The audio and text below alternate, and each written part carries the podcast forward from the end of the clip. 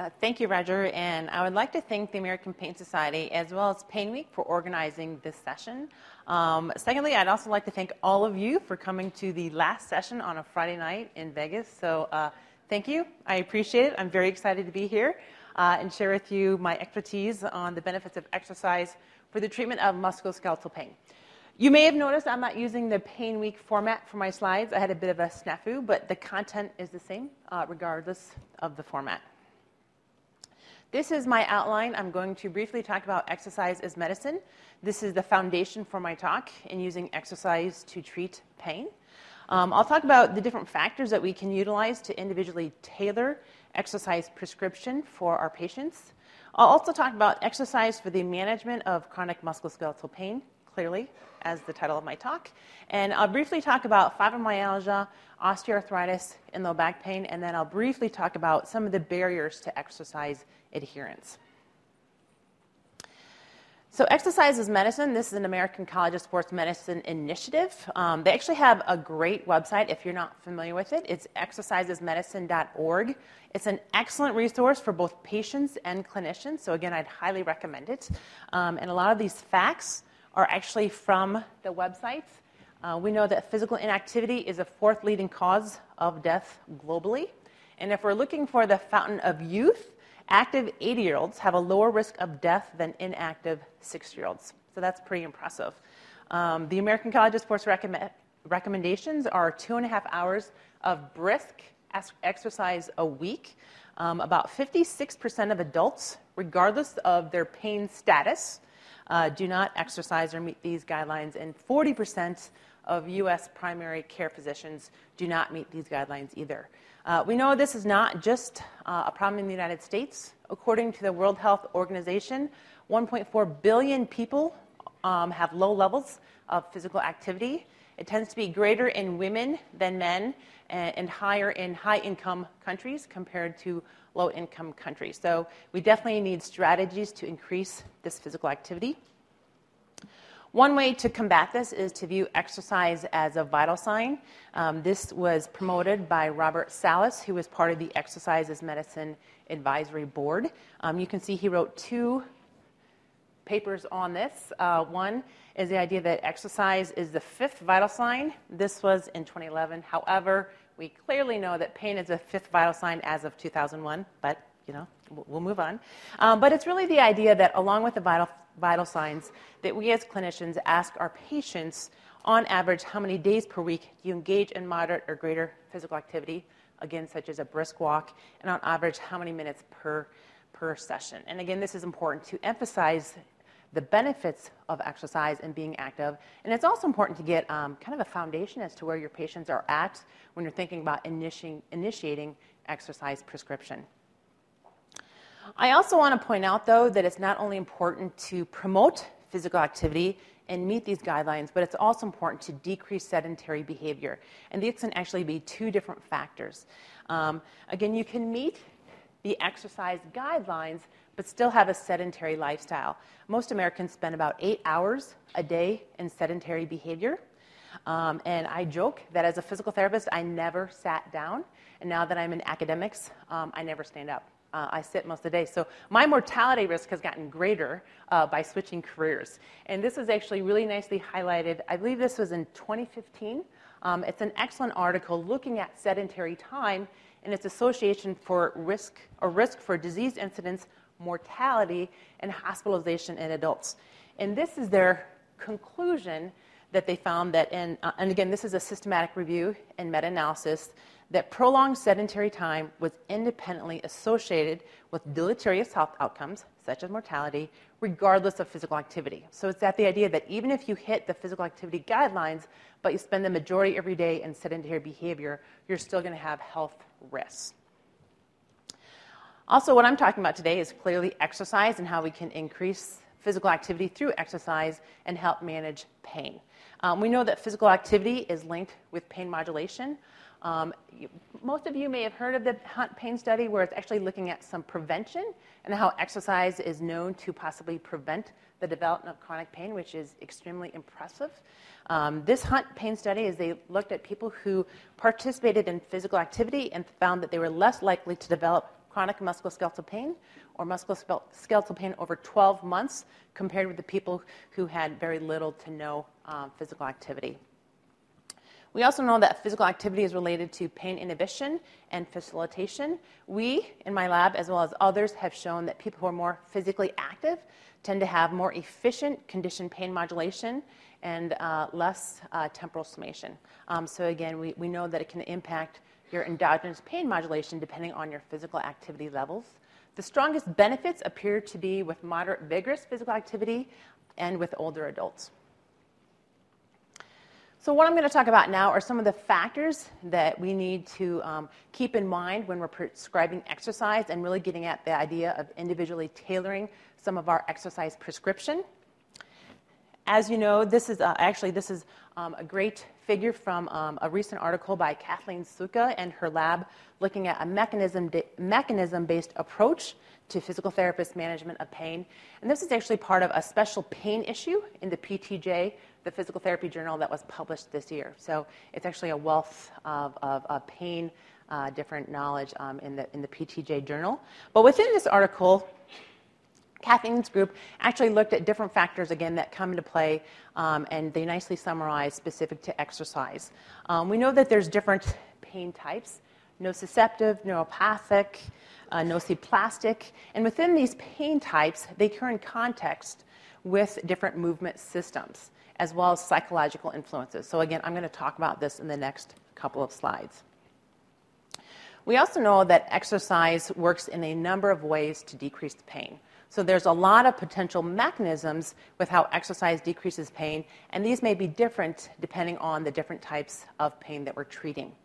For example, with nociceptive pain, pain that is typically localized to the tissue injury. There may be a component of peripheral sensitization. There's research showing that with nociceptive type pain, exercise can decrease nociceptive excitability, increase peripheral inhibition, and promote healing of that injured tissue. With nociplastic, nociplastic type pain, which we typically think of as more chronic pain, patients with more diffuse symptoms, chronic widespread pain, there's research showing that exercise can activate descending inhibitory systems as well as increases in endogenous opioids as well as altered serotonin function. It can also reduce glial cell activation and increase anti inflammatory cytokines. And finally, with neuropathic, which can patients with neural, uh, positive neural symptoms, tingly, tingling, burning, pain. Um, it can increase anti inflammatory cytokines and expression of M2 macrophages. Uh, Kathleen has done a lot of work with this while decreasing inflammatory cytokine production as well as promote nerve healing and analgesia. Um, so I really want to emphasize that exercise can work through a number of ways um, and it can be dependent on the different types of pain that we're treating. But as I mentioned, Within uh, these different types of pain, it occurs within the context of different motor systems or movement systems. And the interaction between pain and motor is actually quite complex and highly variable.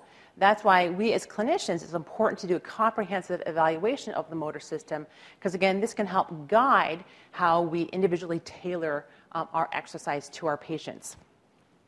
So, for example, with this first arrow, we know that pain can actually result in inhibition of motor activity. This patient would present with motor weakness, and then um, when we think about exercise prescription, you do something like strengthening. We also know that exercise, or, or, pain can result in motor facilitation. So you'd have an increase in muscle tension. And when we think about exercise prescription, we think about relaxation as well as stretching type exercises. With this next arrow is, is motor adaptations interfering. Um, so when people have acute pain, we develop these protective behaviors that are beneficial. But as the, as the tissue heals, if we still have these protective behaviors that extend beyond the normal tissue healing, from an exercise, exercise standpoint, we want to start doing neuromuscular education to really promote normal movement patterns. Now, with the third one, this is are the motor pat or motor behaviors volitional. Um, and this is looking at someone who may have uh, fear avoidance type behaviors.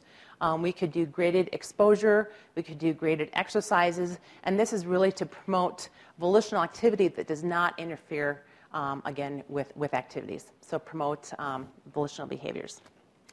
Also, you can have problems with tissue loading. Um, then we could use exercises to promote more efficient biomechanics. Um, this would be through like weight bearing type exercises.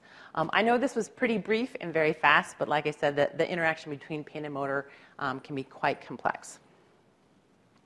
Now, also, as I mentioned, these different pain types occur with different movement systems, and we also know there's a lot of psychological influences that can impact pain, but we also know that exercise can improve uh, the psychological well being.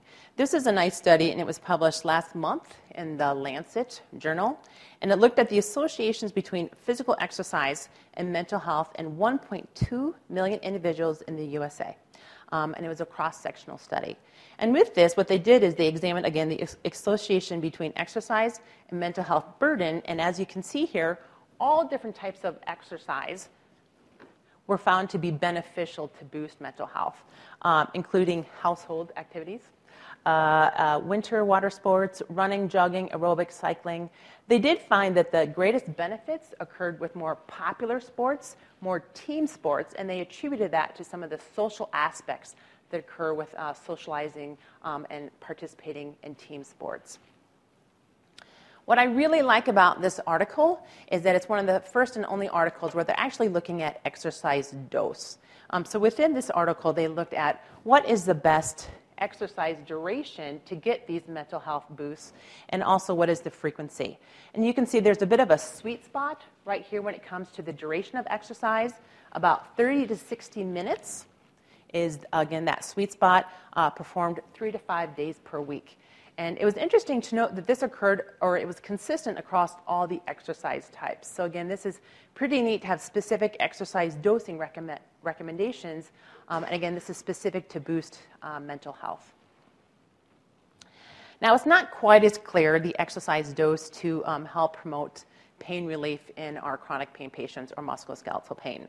What I'm going to do now is I'm going to look at all the systematic reviews, or systematic reviews, not all of them, on the pain relieving benefits of exercise in, in patient populations. This first one, this is a Cochrane database of systematic reviews, and it's looking at physical activity and exercise for chronic pain in adults, and it's an overview of Cochrane reviews. Um, they did find that there was a small to moderate effect size for reducing pain severity and improving physical function, again, for patients in chronic pain or with chronic pain. And there's a lot more variable results for the psychological function as well as the quality of life. Um, and I should point out no matter what systematic review or what Cochrane review you're looking at, when it comes to exercise and pain, pretty much the majority of them will say that we have a low quality evidence. So we need to get better at, at, at better evidence. Okay, uh, this could be to small sample size, um, underpowered studies, uh, limited follow up. So it's difficult to know what are the long term effects of regular exercise. And there's also problems with describing the type of exercise that is being done. Now, I'm briefly going to talk about fibromyalgia. We think of this as more of a nociplastic type pain condition. Um, and these first three bullet points, these are all Cochrane views showing the benefits of aerobic exercise in treating fibromyalgia. Strengthening is beneficial, aquatics is beneficial, and they found that the land and aquatic exercises were equally effective in, in relieving pain in fibromyalgia. There was also an overview of results from systematic reviews. This was done by the European, hold on, I wrote this down, the, the European League Against Rheumatism, EULAR, I, I believe. Um, and they looked at different recommendations. Again, they looked at results from 34 trials, um, and the exercise programs varied in duration from 2.5 to 24 weeks, so quite a variable there. But when they looked at the exercise parameters, they found that it was pretty consistent with aerobic exercise that people recommended 20 minutes or more per day. And if they weren't able to do 20 minutes, then 10 minutes two times a day, uh, two to three times a week. And strengthening the typical parameters were greater than or equal to eight reps per exercise, two to three times a week. Um, and not surprising, I think, to most clinicians here, is that patients may initially notice a deterioration or symptom exacerbation when they start exercising, but in general, exercise is viewed to be safe, especially with supervision. But I also want to point out that not only are we looking at exercise purely from a pain management perspective, but it's also important, again, to individually tailor that exercise and to look at what else is going on. I just showed you a slide that's showing that the majority of different types of exercise, whether it's aerobic, whether it's strengthening, aquatics, they all have good benefits when it comes to pain relief when they're done regularly. Um, but I think it's also important to note, as I said, what else is going on. Um, we see a lot of fibromyalgia patients in the laboratory, um, and we actually see quite a few who are in their 60s, 70, 80 years of age. And I think most of you know that as we age, we actually have a decrease in muscle loss, and this results in a strength declines in about 10% per decade. Um, and you may not notice it if you're 40, 50, 60 years old, but right here, when we get into the 70 years of age, this can really impact our quality of life. It can make the difference between staying and living in your home, being a community dwelling individual, versus going into assisted living or even a nursing home. Um, so again, I think it's really important to not only look at what are we going try to treat from a pain perspective, um, but age is an important factor as well. This just is a, a little bit different view to see the sarcopenia or the age-related loss of muscle mass. And what this is, it's a cross-section of the mid-thigh. Um, on your left, this is a young individual who, who's 27 years of age. And on the right, this is an older individual. They're 79 years old. And if you would measure the circumference of that mid thigh, it's the same size. So if you just look at it, um, it, again, it's the same size. But if you actually do a scan of that, um, it's pretty apparent that there's a lot more muscle in the younger individual, and you can see that decrease in muscle. So here's the circumference. I don't know if you can see that.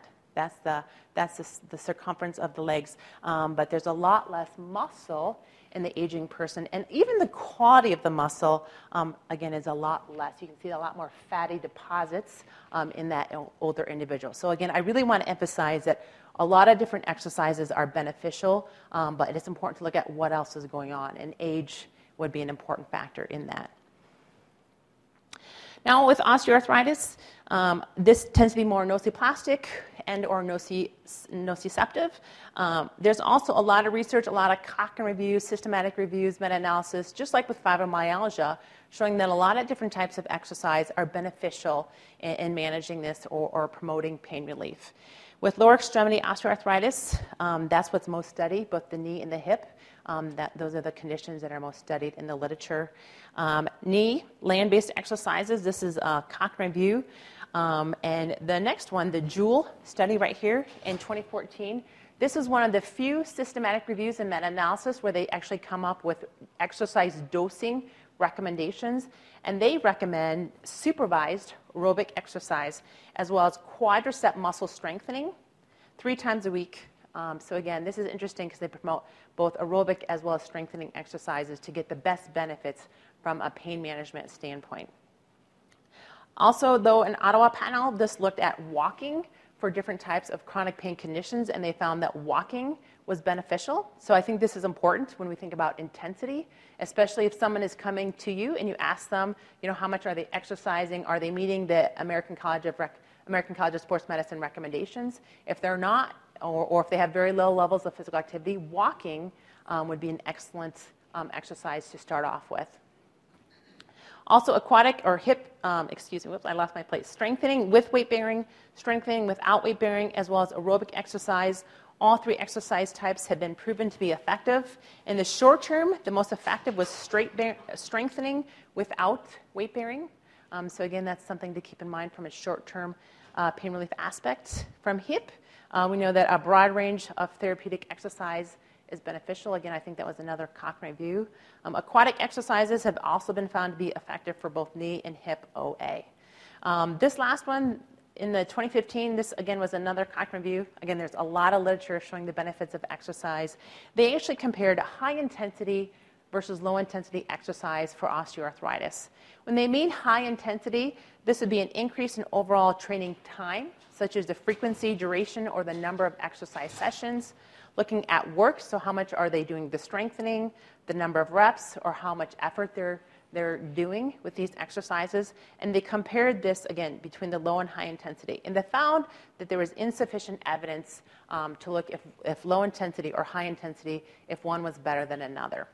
Um, and so, what we don't know, what is the minimal intensity that is needed to get these clinical benefits, and what is the highest intensity um, that people can tolerate. Um, so again, we don't know as much about that exercise dose um, that I showed you with the mental health uh, study looking at those associations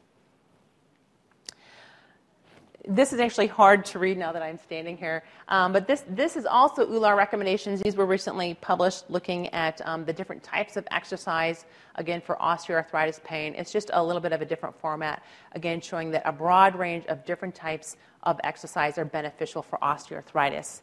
Um, and you can see they looked at um, aerobic exercise, strengthening and resistance. They looked at Tai Chi, yoga, Qigong, whole body vibration, um, general exercises up here at the top. So, a broad range of exercises were looked at. Um, they looked at the quality of evidence, and um, a lot of them had positive benefits, and I'd say the majority of them. So, again, the type of exercise may not be as important as just getting your patients um, doing some type of exercise from a pain management perspective. Also, as I pointed out, the majority of uh, adults are physically inactive. So, one question may be well, what about people who are not as active? Um, how did they respond to exercise? Um, and this is a study that was recently published, um, I believe, just this year. And they looked at the impact of physical activity, activity levels on the short and long term pain relief from supervised exercise therapy and education. And this was done in 12,796 Danish patients with knee OA. Uh, not surprisingly, the, the patients that were physically inactive, they tended to have worse baseline pain compared to those with low to very high physical activity levels. Um, and it's good to look at the long term effects of exercise, and they found that the long term pain relief from the supervised exercise and education ses- sessions were similar regardless of that initial physical activity levels. So, again, whether your patients have very low physical activity levels or quite high, they're all going to get benefits, long term benefits um, from regular exercise training. Now, with low back pain, uh, this is a little bit more complex in the sense that we can have patients who have nociplastic type, pain, type pain, uh, nociceptive, as well as neuropathic potentially. Um, also, within low back pain, even the, the context of the motor system, it can be quite variable. We can have patients with low back pain where they have an increase in um, back extensor muscle activity. You can also have patients who have a decrease in uh, muscle extensor activity. So, um, again, it's important to look at what's going on from a motor perspective to potentially um, individually tailor those exercises. Um, and so, what I think is interesting, even within the same condition, you can see a lot of variability um, with that impact of the movement systems. Um, but just like with all the other conditions, with the fibromyalgia and osteoarthritis, we know that there's a lot of evidence showing the benefits of exercise. The strongest evidence tends to be for chronic low back pain versus acute low back pain. Um, there's a lot of research showing both aerobic and resistant exercises improves pain in chronic non-specific low back pain. Uh, neither one was superior in this particular study.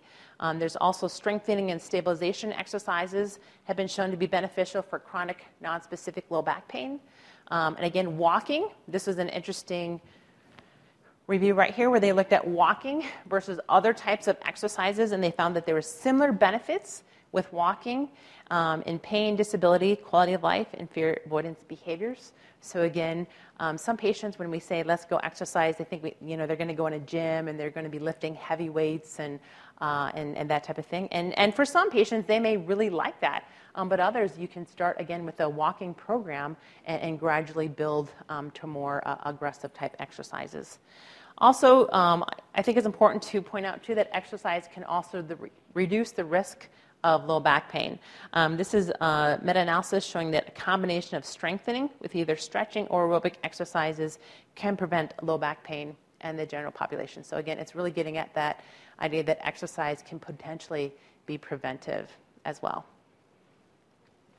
So, I just did a really quick review of systematic reviews, and, and really there's a lot of literature showing, again, the majority of types of exercise um, are beneficial for the treatment of a variety of musculoskeletal pain. But some of you may be thinking, but my patients say pain, pain or, or exercise makes their pain worse. So what's going on here? So I think it's really important to distinguish the, the evidence looking at regular exercise, again, exercise um, that is routine over six weeks, and, and distinguish it between or with what happens following a single exercise session. Um, so, again, what I showed you previously is exercise training, and now I'm going to shift gears a little bit and try to help explain what is going on when people talk about that symptom exacerbation. This was a really nice meta analysis review of the hypoalgesic effects um, with Kelly Naugle and, and, Roger Fillingim here and Joe Riley. And they looked at um, isometric, dynamic, and aerobic exercise. And again, we're looking at what happens following a single exercise session. Um, in healthy adults, not surprising, um, all three types of exercise reduce experimental pain with some pretty good effect sizes. And when we looked at chronic pain populations, or when they looked at chronic pain populations, the effect sizes were highly variable. Um, so some people had an increase, some people had a decrease, and it wasn't, uh, they weren't able to determine the optimal dose. Again, so this is kind of help explaining what happens when people first start exercising and what can we do about it. Uh, first, just to give a little bit of background with aerobic exercise and, and young healthy individuals, there is an intensity duration interaction. Uh, for young healthy adults to get um, pain relief, following a single exercise session. It's usually typically a high intensity, longer duration type exercise stimulus. This was done by Marty Hoffman, where he had people exercise on a treadmill at different intensities and duration. And the only one that had that decrease in pain was the longer duration of 30 minutes for a higher intensity. So, again, there's this interaction between intensity duration in young, healthy adults, which is why we call it the runner's high um, and not the walker's high. But I think it's really important when we read this literature that how our patients are going to respond, uh, likely much different.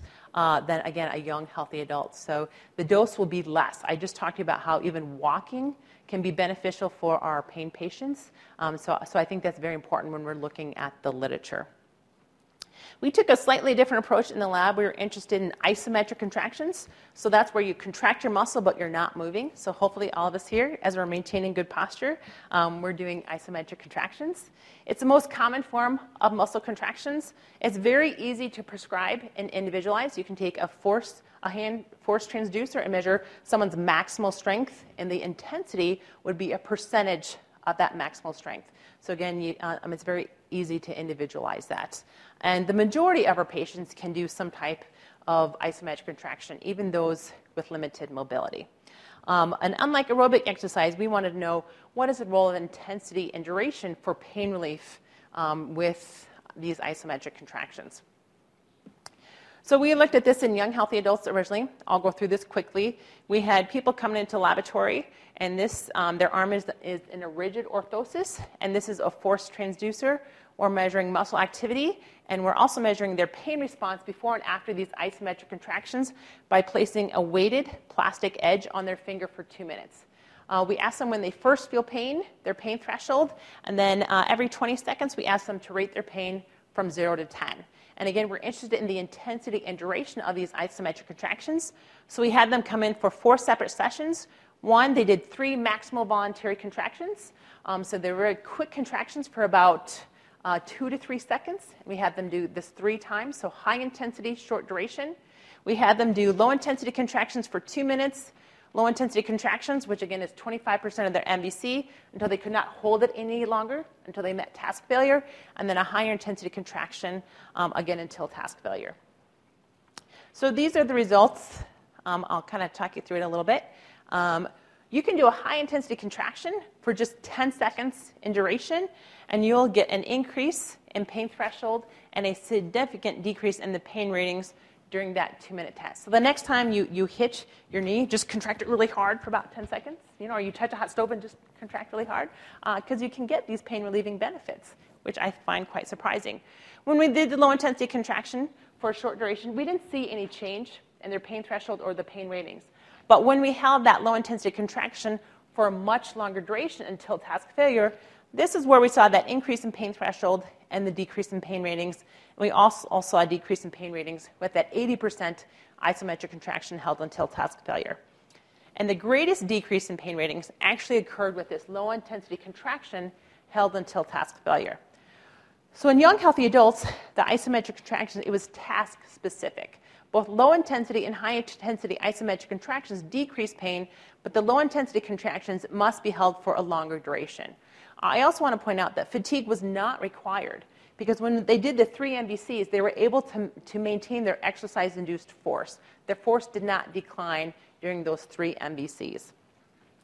Also, there's systematic, systemic effects. We're going to talk about this later, and it's really important from a clinical standpoint because you can do I'm trying to think which side we did it on. You can do an isometric contraction and measure a decrease in pain on a distal body part. Again, so that, that pain relief is not localized to the exercising muscle. We also did this in older, healthy adults. Um, we're definitely interested in, in, in, the role of age and, the, and how exercise decreases pain. Uh, we did a very similar protocol. And what was interesting, this is looking at their pain threshold, and this is looking at the average pain ratings pre and post those exercise stimulus. And we found that all the exercises had a similar increase in pain threshold and a decrease in pain ratings. Because if you remember, it was task specific in young adults. The greatest decrease was with the low intensity contraction held for a longer duration, but we did not see the task specificity in the older adults. So this would suggest that the exercise dose is not as important as we age, that you're going to get similar benefits whether you do a low intensity contraction for a short duration or for a longer duration. Now, of course, we also did this. This was a smaller study that we did in people with fibromyalgia. Again, we did the very same protocol. We looked at different intensities and contractions of isometric contractions, and then we also measured their pain response in the opposite limb. Now, we weren't sure what we would find. We actually thought maybe we'd see an increase in pain, um, but what you can see here is we actually don't see much. This is uh, the three MVCs. This is a low intensity contraction held for two minutes, and this is a low intensity contraction held for a longer duration. And we don't see any change in pain thresholds for any of these or changes in pain ratings. But we actually found this surprising because um, I definitely remember when people would say, This just doesn't feel the same. I don't even feel like um, there's any type of weight on my finger. Whereas other people would say, Wow, this is a lot more painful. So we had previously set criteria for putting people into um, an, either an increase or decrease pain group with this protocol. And what we found is that out of the 15, oops, excuse me, five had a pain increase, so their pain thresholds went down. Or no, excuse me, yeah, five had a pain increase, so their pain thresholds went down, their pain reports went up. Uh, five had a decrease in pain, so an increase in pain thresholds, decrease in pain ratings, and five had no change in pain. So we saw a lot of variability, just like uh, Naugle had shown previously with that meta-analysis review. Um, and what was interesting is that we found that age was a predictor of that exercise-induced hypalgesia. That the younger people with fibromyalgia were more likely to get pain relief with these uh, different types of isometric contractions. So some of you may be thinking, um, she's presenting this data. Some people have an increase in pain. Some people have a decrease in pain. It looks like some people with fibromyalgia should not exercise because they have that increase in pain. And, and I'm not saying that at all um, because what happens initially with the exercise program does not necessarily predict what happens with routine or long term exercise. This is actually really nicely shown by Andersen. This, uh, this group, they looked at exercise in people with chronic neck pain, so upper trapezius myalgia. And what was interesting is they had these people go into two different groups. Both groups did high intensity exercise three times a week for 10 weeks, but one group did general fitness, so they did cycling of the lower extremities, and the other group did strengthening exercises specific to the neck region. This right here is the general fitness group. Um, and you can see during the first five weeks and the second five weeks, they had a decrease in pain right after they did the lower extremity cycling. So this is really nicely showing those systemic effects. Again, they have upper trapezius myalgia, they did lower extremity cycling, and they get this nice systemic or a decrease in pain at a distal body part. So for those of you where your patients, um, they're very sensitive, um, they may not be able to start exercising initially, we talked about low intensity exercise such as walking, but you can also start exercising a body part that's not painful originally. You know, and so that's, that's another way um, to do that because, again, of those system, systemic effects. Now, interesting with the strengthening group, during the first five weeks, they had an initial increase in pain right after they did the strengthening exercises. This was no longer significant, so that initial increase in pain disappeared during the second five weeks of exercise training. What I find most interesting is this is looking at that worst pain during the 10 week training period. The group, the strengthening group, over 10 weeks, they had an 80% decrease in their worst pain. The general fitness group, they had no change in their worst pain. So, so that's surprising. The group that had that immediately immediate decrease in pain, their worst pain never changed over that 10 weeks. So this is showing that people, when you have pain exacerbation when you first start exercise, it doesn't necessarily mean that you're not going to get great pain relief as you continue that exercise program. So, what do we do? What do we do when we have this pain exacerbation, especially when people first start exercising? Well, this is interesting. Uh, this was published, I believe, in 2017. It was a systematic review and meta analysis looking at whether exercise should be painful in the management of chronic musculoskeletal pain. And I graduated from physical therapy school 20 years ago. And I remember when I first started seeing patients, I would say, if it hurts, stop. I mean, that was my motto. That's what, that's what we all said. That's what I learned in PT school, and that's what I told all my patients. Because if it hurts, something must be wrong. Um, but that's really changed. That mentality has changed a lot in the last 20 years, um, as highlighted by this review, because we know that when people have very low levels of physical activity, when you first start exercising, it's going to be uncomfortable. So, how can we make that better? Um, but back to this article, they did look at different um, effects of exercise where pain was allowed or encouraged, and they compared this with non painful exercises, specifically in chronic musculoskeletal pain, and these were all randomized controlled trials. They did find that painful exercise offered a small but significant benefit over pain free exercises in the short term, which I find a little bit surprising. Um, and they found that there's no clear superiority of painful exercise or non painful exercise um, over the medium or long term. We were interested in this, um, you know, pain during exercise. So um, what we did was we had people with fibromyalgia coming into laboratory, and we have a biodex. So this is a very well-controlled research environment. Um, and we had people do dynamic, where this is when you're moving your arm as you're contracting your muscle, like think about traditional weightlifting. And we compared this to isometric contractions, again, where you're contracting your muscle but you're not moving.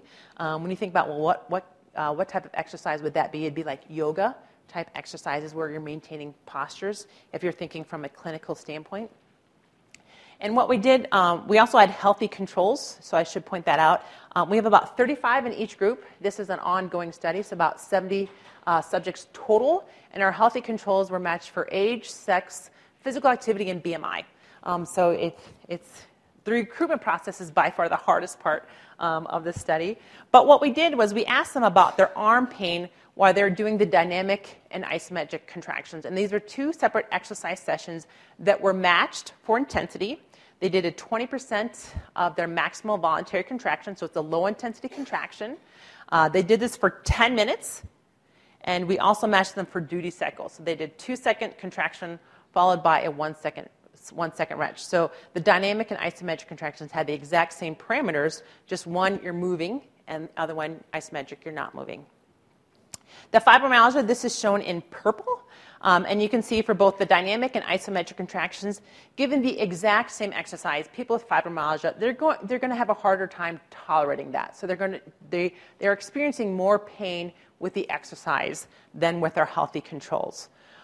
Also, what's interesting is the dynamic contractions, they reported significant more pain.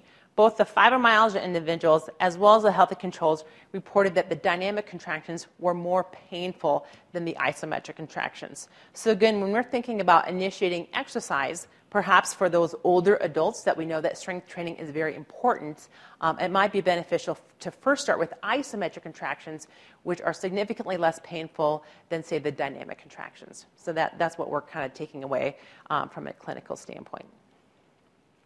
We're also interested in where is the pain occurring and what happens with recovery.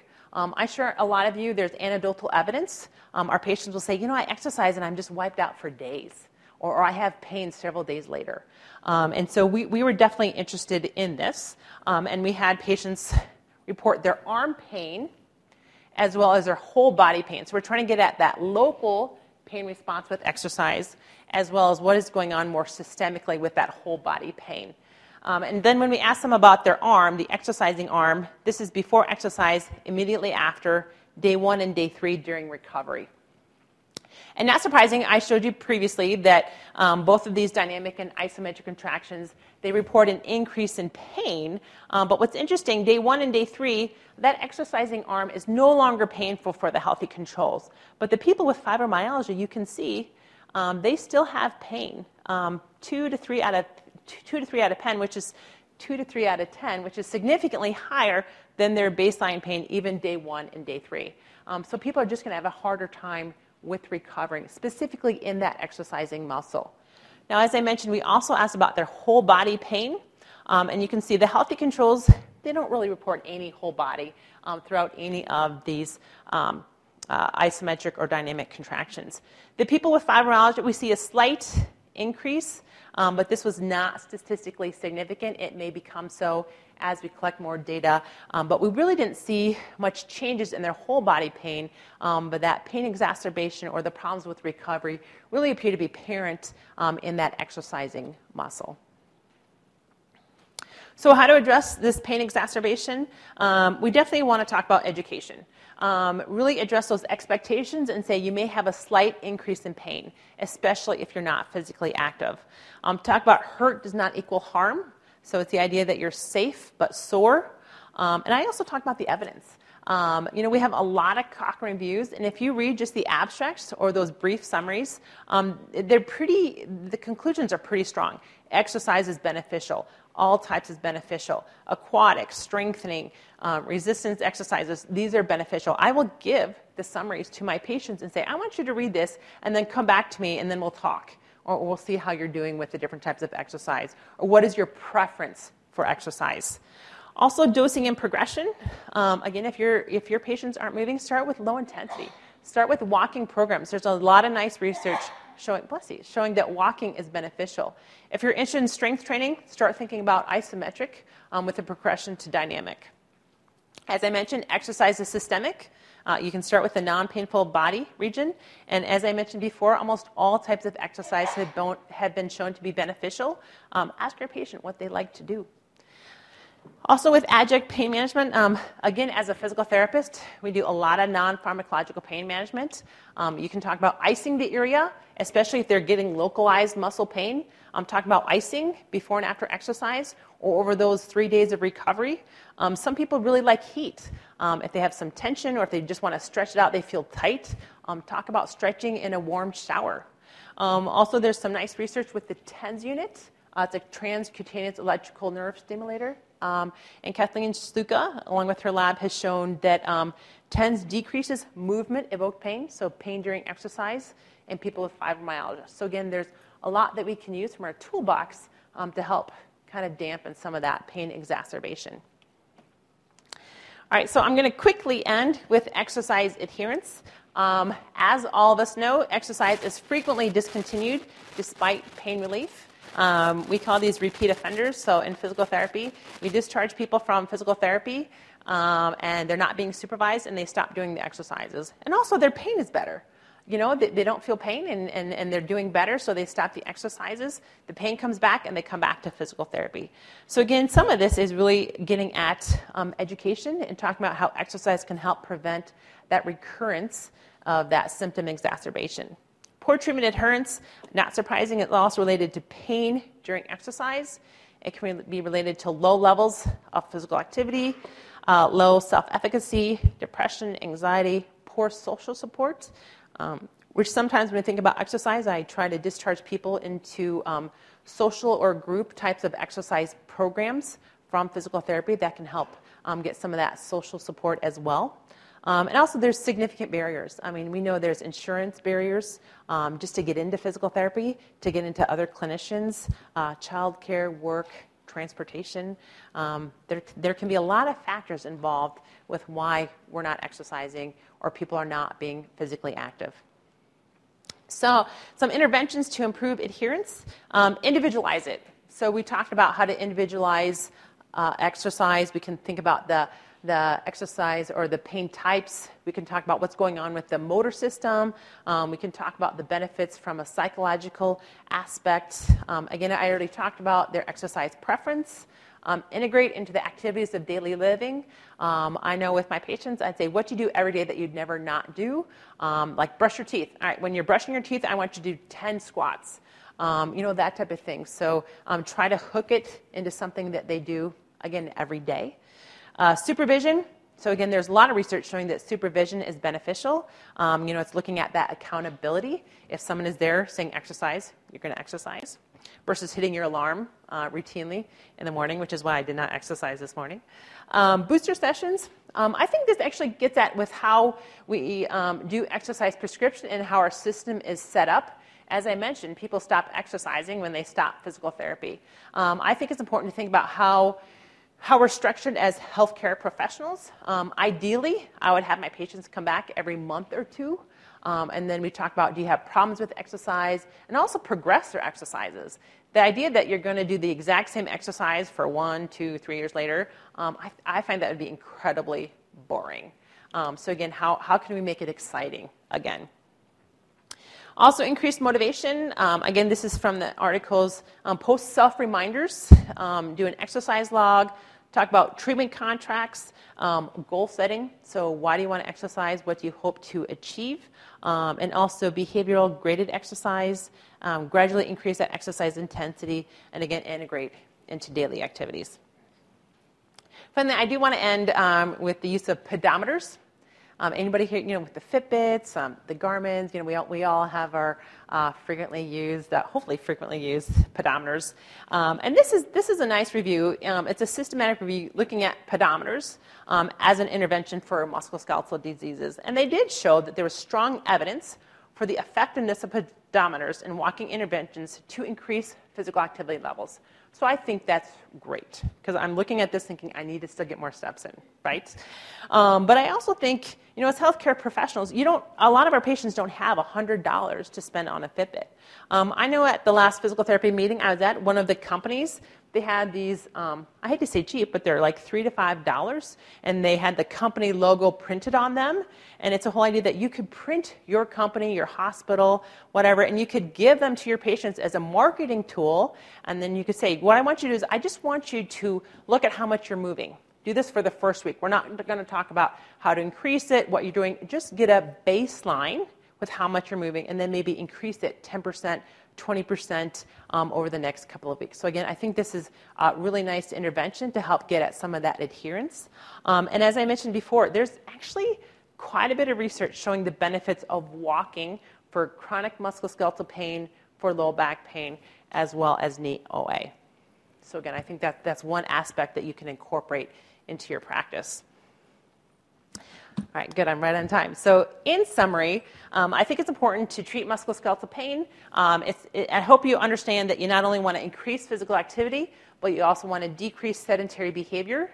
Um, as I showed you, when you look at the systematic reviews, almost all forms of physical activity have been shown to be beneficial.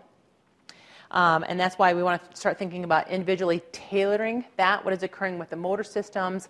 What else is occurring from a comorbidity when you think about the psychological influences, potentially aging with how to um, optimize their exercise prescription? Also, as all of us know, um, it's important to educate our patients and say you may have an initial increase in pain when initiating exercise. So it's really important to talk about education and what other supplements can we do to help address that. Um, and there's several strategies that we can try to do to promote engagement in regular physical activity. So um, thank you. Um, again, I'm, I'm, very pleased. We should all give ourselves a pat on the back for being here on a Friday night. Um, and I'd like to thank uh, my uh, lab people as well as uh, my funding. So thank you very much. If there's any questions, happy to answer any of them.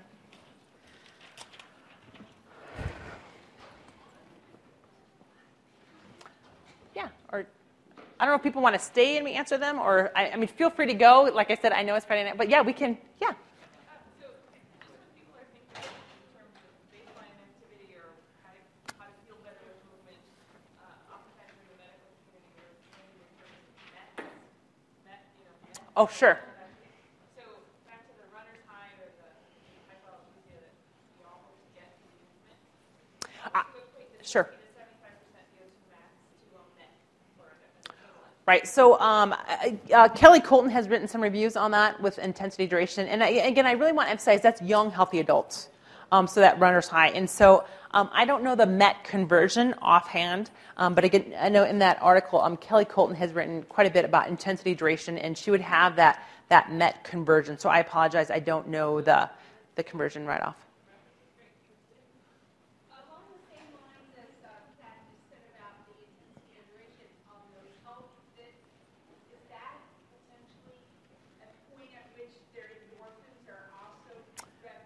Right. So, so the mechanisms, sure. Um, it's hard to say. I think there's a lot of mechanisms. You know, I tried to briefly highlight on that one slide.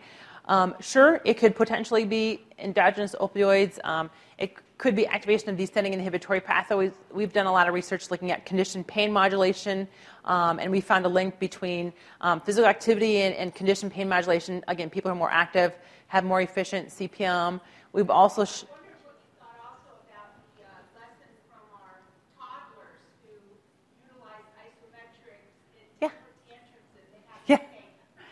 There you go. There you go.